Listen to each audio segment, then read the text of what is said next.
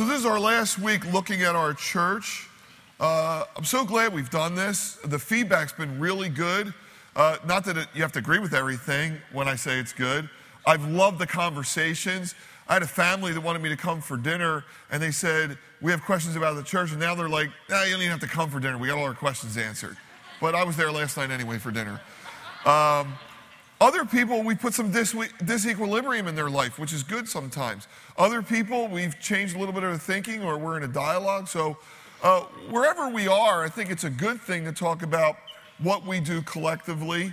And so, week one, we did look at our mission and values. Week, uh, vision. Week two, we looked at our values. There's seven of them. You saw them in the video. And today, we're going to look at the future. And you may be a hair disappointed because I'm not going to tell you about cool initiatives we're doing or ministry launches or exotic places we're going to go on the globe to reach people for Christ. Most of that is in a vision we crafted in 2015. We called it our 2020 vision, which is the things we thought God had for us in the next uh, so many years. Many of them we've accomplished. There's still a few out on the horizon. I'll talk about that in a moment. But as a pastor, I'm more concerned with who we're becoming, not only as a people, but collectively. You know, what's God have for us? If we're really going to be fully devoted followers of Christ, who are the people that we're becoming? When I started the series, I went to Matthew chapter 5, where Jesus said, very, you know, in a very strict way, you are the salt of the earth, you are the light of the world, you are a city set on a hill. Basically, what Jesus was saying is, and you hear me say this all the time, the church can play offense, we don't have to play defense. Uh, there, there's no place that can hold us out. History's proven that out. The church has gone into all the world. Now, um, we have to think this through, right? I think what Jesus was saying is we have the only message. We steward the gospel message. It is the only hope for humanity. It really is.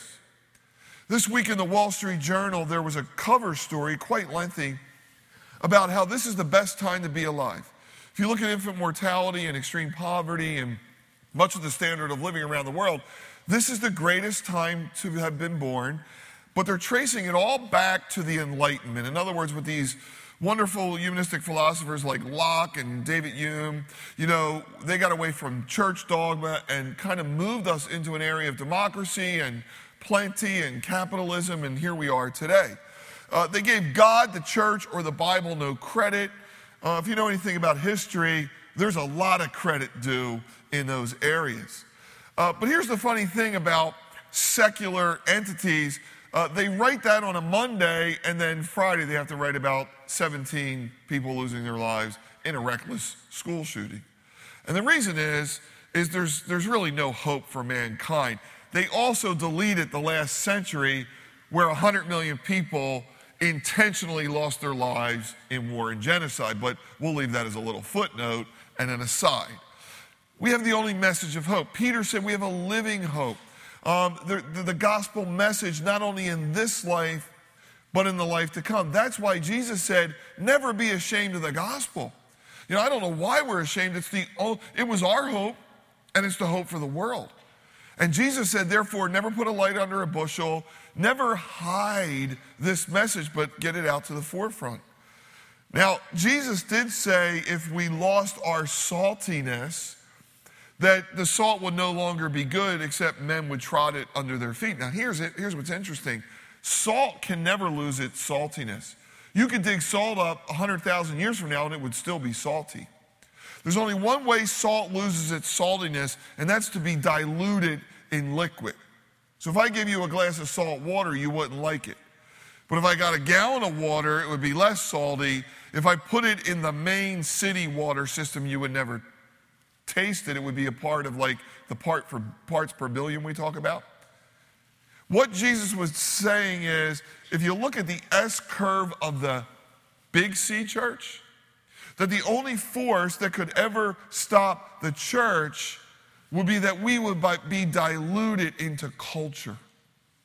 Basically, Jesus was saying that humanistic philosophy and culture and money and pleasure and the things of this world would dilute the power of our message. And there is a giant S curve down even when it comes to the gospel. Forget CC Delco. Look at Europe. the bastion of Christianity, especially England, and it's a shell of its former self. Now, God's all into new starts. Holy Spirit's going to go somewhere. Uh, you can read about Asia and what's going on in some African countries. God's never going to stop. However, Jesus did say in the last days, when he returned, would he find faith on the earth? And that was a rhetorical question. The answer was not the faith that we would expect. And the one thing we would find is conditions like the days of Noah, where people were kind of attending to things as business as normal, as though he would never step into human history. So, what I want to do is, I want to give you these three things we should become, and then I'll talk about some initiatives. The first thing we're becoming is people of impact. Not only does God want you to impact the world, He wants our church to impact the world. This is where small mindedness and the idea that God's not a big God gets in the way, right? Because if I asked you how many people do you want to impact, your answer should be I want maximum impact, as much as God would allow. And how much impact does our church want? We want maximum impact. Um, in John chapter 4, if you want to turn there, uh, most of you know this chapter well. No pun, yeah, somebody got it. No pun intended. This is the woman at the well. That's what we call it. And Jesus ministers to her. She's, she's not a stellar believer. She's had five husbands. Jesus ministers to her and then sends her to her village where she becomes evangelist. She doesn't have to go to a monastery or seminary. She's not going to join his intimate group. Uh, go on your way and change that village. Tell them who I am. The disciples return. They weren't there. They're the clergy. They're, they're the people that are going to change the world. They're having a hard time grasping what he's doing. And he says to them, Do not say, There are still four months to the harvest. Behold, I say to you, lift up your eyes and look. The fields are already ripe for harvest. And then Jesus went on to say, The problem isn't the harvest, the problem is there's not enough workers. Jesus is saying to disciples across the centuries, every once in a while, you're going to have to look up. You're going to have to stop navel gazing about all your problems and stop looking around at all the people you know. And you're just going to have to look up and orient yourself to the condition of the world. And Jesus said, when you do, you will see a plentiful harvest. It's not four months away. It's not when Greg Laurie comes at a harvest crusade. It's not something that when revival comes, we'll get to it. Jesus was basically saying lost people are everywhere. And guess what? We were once in that condition. And that people matter to God, and therefore they should matter to us. Jesus, when he called Peter earlier, he said to Peter, Peter, you're going to fish for men. And, you know, I'd probably fall in the category that's like a cute metaphor how you're a fisherman and now you're going to fish for men. Um, but Peter knew what Jesus was saying. The prophet Jeremiah in chapter 16, verse 16 said, Behold, I will send for many fishermen. This is God speaking, and they will fish for men. They will fish for them, and I will send many hunters, and they will hunt for them. And that chapter is all about judgment. See, what God is saying and what Jesus was saying is judgment hangs on the earth.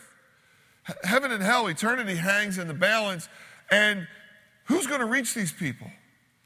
Who's going to look into the fields and be concerned and their hearts are going to break the way God's heart breaks? And Peter, you're going to fish for men. And by the way, it's not going to be easy. Uh, this wasn't fly fishing, this wasn't pleasure boating.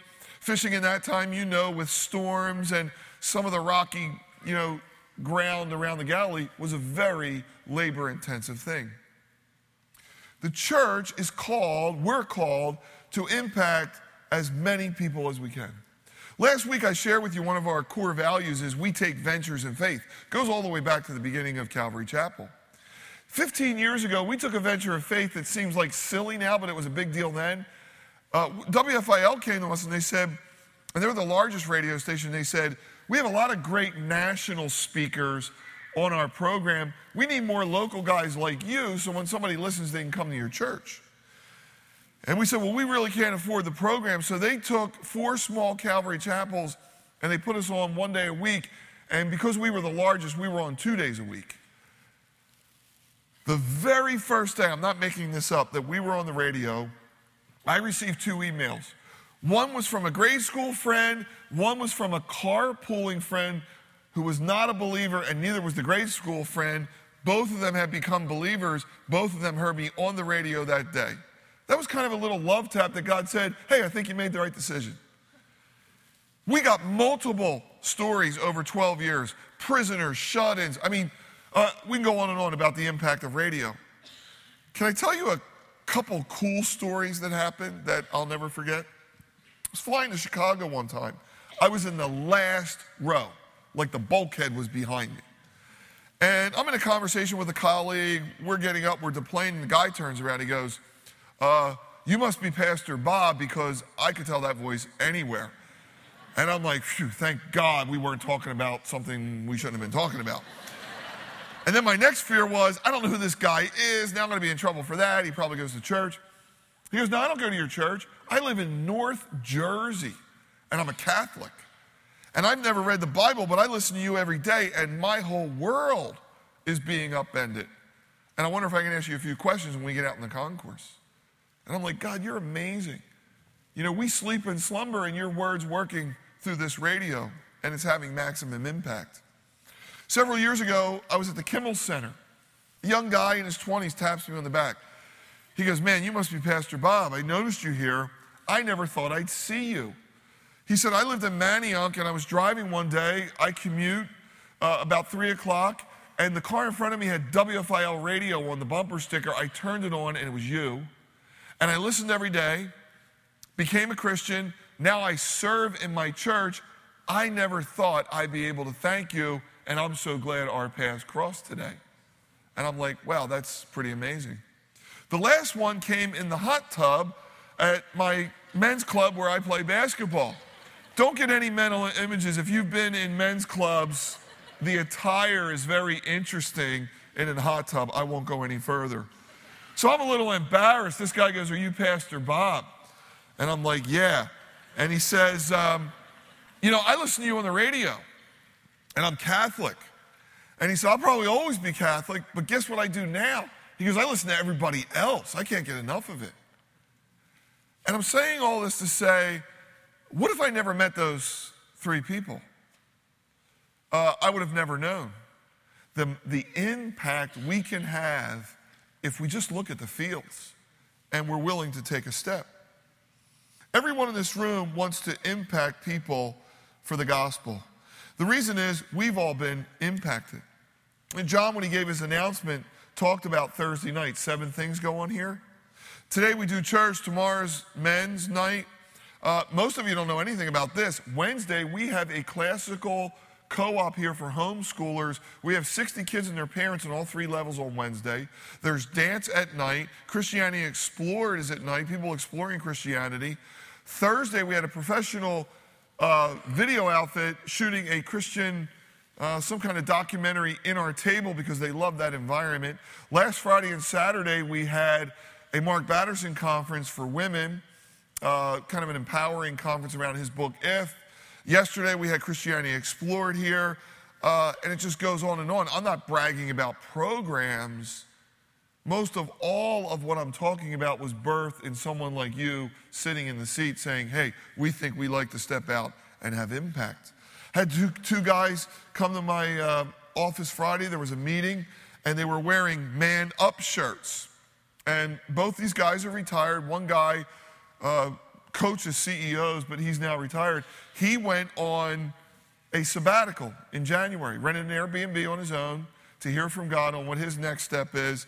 And they now together want to raise up 30 men in this church who are older to mentor 30 guys who are younger. And they want to do it on a, on a fabulous level. They want, to, they want to train these mentors, vet them, and then have them help other men. Uh, these are two guys in retirement saying, We have the time, talent, money. And I'm like, Hey, this is exactly what we're looking for. Exactly what we're looking for. So our prayer is God, give us maximum impact. I'm not afraid to pray that prayer. We want to have maximum impact in Delaware Valley, the United States, the world. We want everyone to be a fully devoted follower of Jesus Christ. I'll never shrink back from that. I'll never be embarrassed from it. I think it's the heart of God. So we're becoming people of impact. And if you're a member of our church, this will be a church of impact as long as we're around. The second thing we're becoming is a people of purpose. I want you to listen up about this one. Um, if you're a skeptic and your worldview is God's not in the picture, um, there is no purpose to life. Now, that's not Bob Gaglione. That's even philosophers, right? That's been the debate of philosophy. And I know atheists can live moral lives and do great things. I'm not, that's not what I'm talking about. I'm just saying that um, sans God, life is meaningless. It really is. One of the great things that happens when you become a Christian is that a sense of purpose comes, right? Ecclesiastes, God has made everything beautiful in His time, and He's put eternity in our hearts, and there's a purpose for everything under the sun. We know where we came from, we know where we're going, and God begins to reveal to us who we can be. Now, let's look at the S curve again, right? The slide down that I've been talking about. Uh, what are some of the things that's going against our church? Uh, ready for this? Age. Anybody's birthday today? Anybody? We had somebody in the first service. Anybody's birthday? You get a free cup of coffee in the cafe. See me after. Two. Uh, three, four, nine. So, so I do this whenever I have 30 or more people in a room, and it's never failed since college. If you ever have 30 or more people in a room, two people have the same birthday. Sometimes we get four or five matches. It makes no sense. It always works. Now, it doesn't mean they had, like, today's their birthday. Like, it could be September 6th, October 11th. You, you get the idea, right? So, because we have two birthdays, right? Our church just aged. We just got older. So I was in my 30s when we started this church, and so were the people that started with me. We're all in our 50s. We're older. Just by showing up, we're aging and we're on the downward slide, okay? Our fight is we have to get younger. Can I tell you another fight? We're fighting cultural Christianity. Now, we're not fighting nominal Christianity. Nominal Christianity is what many of us grew up in. You went to a denomination, you really didn't know God. Um, cultural Christianity is a little more deceptive. It's this weird American civil religion where you take a Christian and you baptize him in American culture and you get some form of American cultural Christianity where we all vote one way and we all look one way and, and there's this strange intermixing which is not biblical as far as I've ever read. Um, and the farthest thing from anything I see in the gospel. The gospel is neither Eastern nor Western. Jesus told parables about workers who were worthy of a wage of anything the employer wanted to pay him. That's Western. And then he talked about marriage festivals that were very Eastern. So the Bible's not American. Sorry to burst your bubble today. I love America. I love some of the things that have happened, but the gospel's not American. The gospel is transforming. When we went through James, we realized that grace changes everything. Grace breaks us from the ideals of culture, breaks us from perfectionism. Perfectionism. Grace allows us the freedom to be who we were created to be and gives us a purpose like the woman at the well beyond what we could ever think or dream. Now, to find your purpose, you'll never do it in your bedroom alone. You'll never do it on an island your own. God created this mystical thing called the church, the big C church, the small C church, where you come out of the shadows and you become known. Why? Because when you become known and when you come out of the shadows, the church becomes a place of growing and forming and shaping. You know what shapes most of us? Marriage and kids. And for those of you who don't have a spouse or kids, uh, still go after it, but you're going to be shaped. Um, it's a very holy thing because every day you're going to see your imperfections and you're going to sacrifice for somebody else. And you're going to see God's heart more than ever. The church is the same way. People speak into our lives, they mentor us, they show us the way. You know what else is good in a church? Conflict. We think a perfect church is a church where there's no conflict. That's not true. Jesus said, Matthew 18, it's only one of two times he, he, mentioned the word church.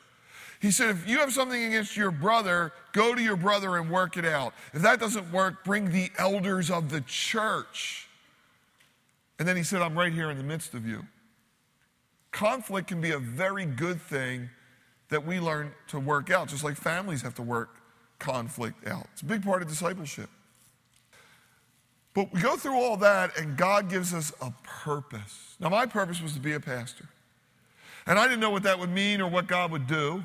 I had a member in the congregation come up to me and says, I think my neighbor worked with you at Boeing. And he gave me the name. I said, Oh my gosh, this guy didn't just work with me. He was my cube mate for 10 years. And he brought this guy, much older than me, on a weekday and we walked him around this property, and all the guy could say is, No way, no way, no way. You know why? I was a guy in a cubicle.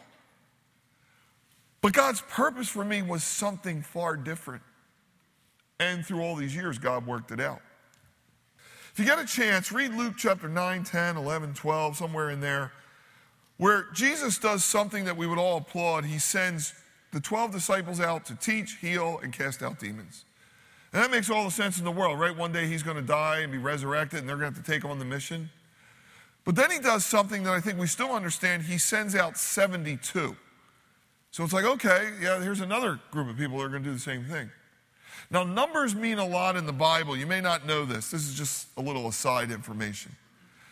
Um, there's a chapter in the Bible, Genesis 10, that no one reads, okay? It's called the Table of Nations. Everyone goes from 9 to 11. Not only is it the Table of Nations, most of them have their organic tribal name, which doesn't match today, or those nations uh, are out of existence. But in the Greek translation of the Hebrew Old Testament that we call the Septuagint, somebody went and counted those nations. How many do you think there are? 72. Now, I don't know if that's why Jesus sent 72. I'd like to go with it. It sounds kind of interesting, right?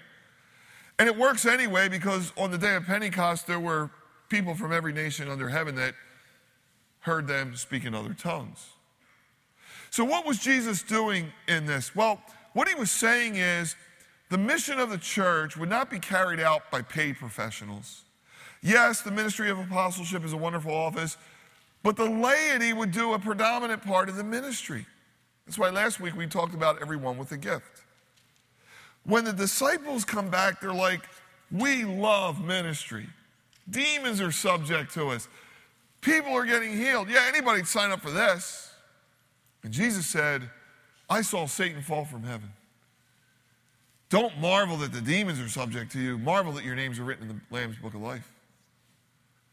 Jesus was telling them that their motivation for ministry is not the aha moments of when we feel the Holy Spirit, but the aha moment is when a life is put back together and the fabric of a marriage is resown, and when hurting people are healed.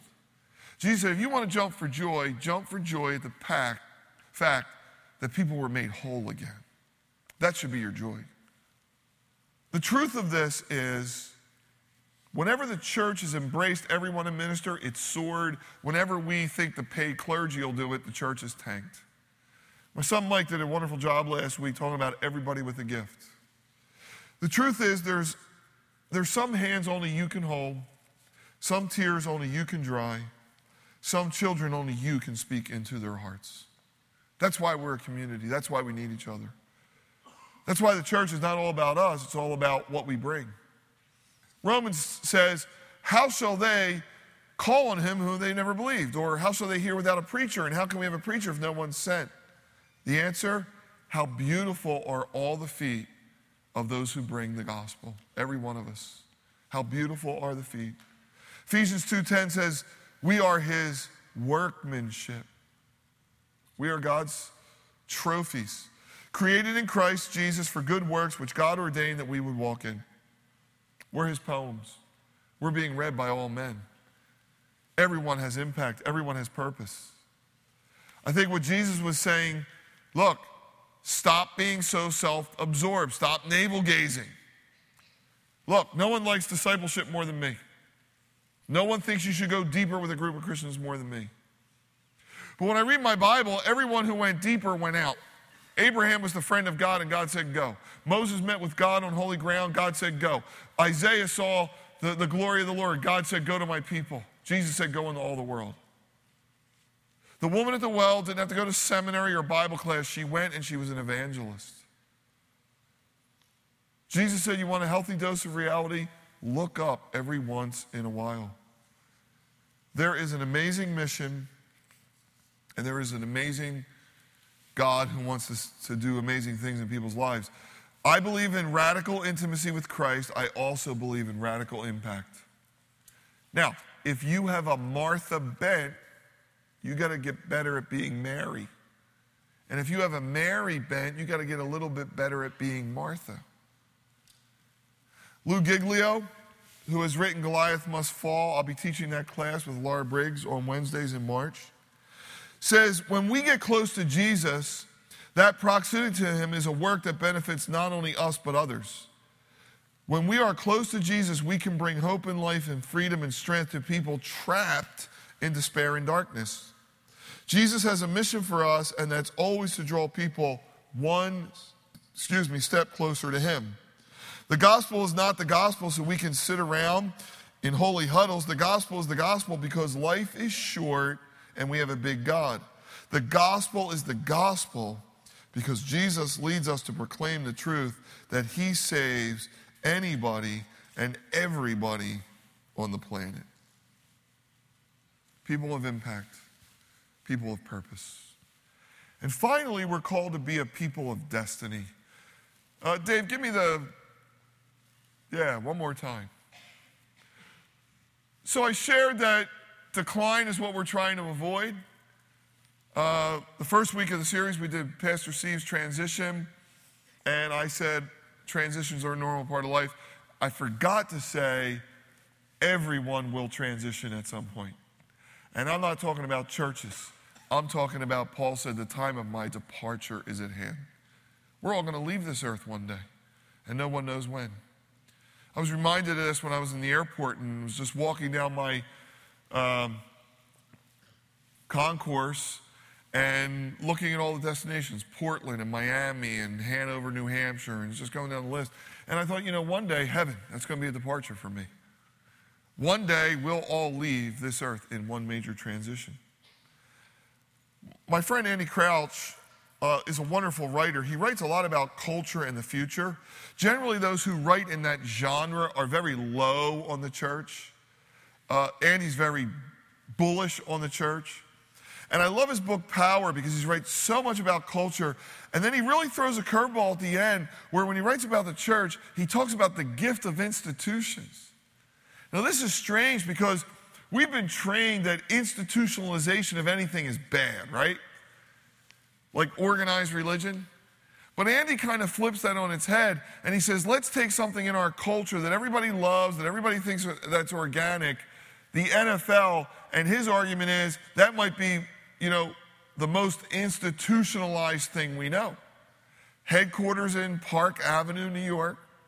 All the suits walk in every day creating schedules and policy. Uh, all the games start on time. They all are run by referees that get their cue from Park Avenue. Everybody's paid right, paid well. All the analysts wear suits and ties. It's one of the most institutionalized things we know. And we all put on jerseys like it's some, you know, like two guys are beating each other over with a club out in the backyard, right? In other words, Andy's saying we all know about bad institutions. But there's something about good institutions. Andy said it takes three generations for an institution to cement Abraham, Isaac, and Jacob. So, when I think about what we're doing here, and I think about a new S curve, I'm not talking about the next five or 10 years, I'm talking about the next 100 years. I don't think we did all this work so it would die out with my generation. I think for hundreds of years, if Christ would tarry, this could be a city set on a hill. This is something we can turn over to people in their 30s and 40s, debt free, and say, hey, you're another generation. You hear from God and go great guns, do great things. So, with that in mind, I'm going to give you a couple things we're going to do this year and then and how we're going to get a little bit younger and kind of get that legacy going. One of the things we're going to do in September is start a Saturday night service. This isn't groundbreaking. Uh, a lot of churches do this. We've looked at it for a long, long time. Here's why we want to start a Saturday night. First of all, we don't want to do it in here. We want to do it upstairs in the chapel. We want it to be more intimate, more creative. Um, we want to create a service that has an optimal inviting time. Uh, nine o'clock's not an optimal inviting time. I think 11 is. Um, but we think Saturday night, people can't use the excuse they have their church to go to. Uh, we'll make it at a time that, that, that kind of meets where people like to gather. So that's something we like to do. And we like to do it with a leadership who has done nothing else here. Brand new leadership team that kind of will get off the bench and see that happen. And then we think that can springboard to something that's been on our heart and part of our 2020 vision, and that's an extension campus um, in the Bryn Mawr, Haverford, uh, Ardmore, kind of Conshohocken area. It's strange. We're, we're like still in Delaware County for like another two blocks, I think. And if you go out to the area I just explained, that's about two blocks in, and it's still Delaware County, and it probably takes 45 minutes to drive the whole thing. So we're very excited about taking that group and then that launching out to an extension campus, which we think can be a little earlier than what we thought 2020. We think it can happen in 2019. In the area of outreach, for the first time in a long time, right before Easter, we're going to give you all the missions trips we're doing for the next two years. There's going to be seven of them. So, what goes on now is you see a trip and you jump on it, like maybe you're going to Israel. And then when you get back from Israel, you'll see a missions trip and you'll say, oh my gosh, I wouldn't have gone to Israel. I'd rather go on the mission trip. So, we're going to give you all seven trips. These won't be big trips, these will be basketball teams or less. In areas we're very invested in, where there's great things going on, at least half of them will be cheap, under eight or nine hundred dollars, and very easy to get to. Uh, our Kenya initiative is too big and broad to talk about now. There's great things going on. The major endeavor we're involved in this year, um, and if you don't get sports analogies, uh, someone can clue you in later. We're, we're rebuilding our farm system. So for years, all of our leaders and all of our staff came through our church, which I think is the way it should be. But one of the questions we're asking is can we get all the talent and calling out of one pool? And the answer is we don't think so. So um, we're starting to look outside these four walls. And we have a residency program coming up. We're partnering with 12 Stones Church in Atlanta. Uh, they knew they needed to do this, and they started an internship program. And they just needed 10 residents, and now they get 300 applicants, way too many. So they've given us their program, and now we're out recruiting. We had two people just get back from Moody this week in Chicago. Uh, we're going down to Lynchburg, to Liberty. We're going to Eastern, King's College in New York. This is college graduates who want to come here for two years on a stipend, and then maybe we'll hire them at the end. We like to get three new interns every year. I shared with you before, we're in a national search with a search firm for a youth pastor. We have wonderful youth workers, but we think that getting somebody in here younger with a, with a, with a heart and a passion to raise up another generation will kind of light that and kind of relaunch it where it needs to go. Um, we're going to have efforts here to kind of redo our leadership pipeline uh, that's still within. And by the way, if you're interested in the residency program, we just don't want to go to Chicago, New York, and Lynchburg. Uh, if you think someone you know might fit this bill, Laura Briggs is at a stand up table. This is a beautiful brochure that explains everything. And uh, again, we want to get as many of these people with a heart to do full time ministry as we can. The one thing I want to close with is this. Uh, this was an article in Time magazine where a Chilean man named Juan Carlos Cruz uh, wrote, to, wrote to Pope John Paul that how a priest had sexually abused him and how for five years this had been covered up. In his letter to the Pope, Cruz said, Holy Father, I write you this letter because I'm tired of fighting, crying, and suffering. In the gospel, Jesus tells us God's worst punishment is reserved for those who would harm children. In the Catholic tradition, he says the Pope is the vicar. In other words, the Pope stands for, in for Christ. Uh, he acts and ministers in Christ's name. If that truly is the case, um, you must do something about this scandal. Uh, I'm not reading this to judge the Pope or Catholicism, but that phrase, the vicar of Christ, um, no one, no one stands in for Christ. We are the hands and feet of Christ. But can I read you a scripture I love and we'll be there in a few weeks? It's 1 Peter 5, where Peter, who ironically, supposedly is the first pope, says, The elders who are among you I exhort, I who am a fellow elder and a witness of the sufferings of Christ, and also a partaker of the glory that will be revealed, shepherd the flock of God which is among you, serving as overseers, not by compulsion, but willingly, not for money or dishonest gain, but eagerly not as being lords over those entrusted to you, but be examples to the flock. And when the chief shepherd appears, you will receive the crown of glory that will never fade away. Did you all catch that? When the chief shepherd appears. What that means is we have a chief shepherd and we're just a bunch of under shepherds. If I ever thought there wasn't a chief shepherd, I would never do what I do. But the reason I can do what I do and show up every week is because there is a chief shepherd. There is one leading us. This is a revolution that we're a part of. And it's a revolution towards rebuilding to wholeness the people that were marred by sin. It's very easy to judge the church pundits take pot shots at the church. Do you know every time God talks, talks about the church, it's a beautiful thing? And you know where Jesus is? The last time I saw him in the book of Revelation, he's walking in the midst of his churches and he's correcting them, he's exhorting them, but it's his church. And he calls it his bride, and it's beautiful. Because Gary Haugen got it right. We're not, we're not plan A and God has plan B. We are the plan. We are the church. CC Delco is a small subset of that. So wherever we go, whatever we do, as long as we get our orders from the chief shepherd, I think we'll be okay. And something tells me he'll give us maximum impact. You guys agree? Okay.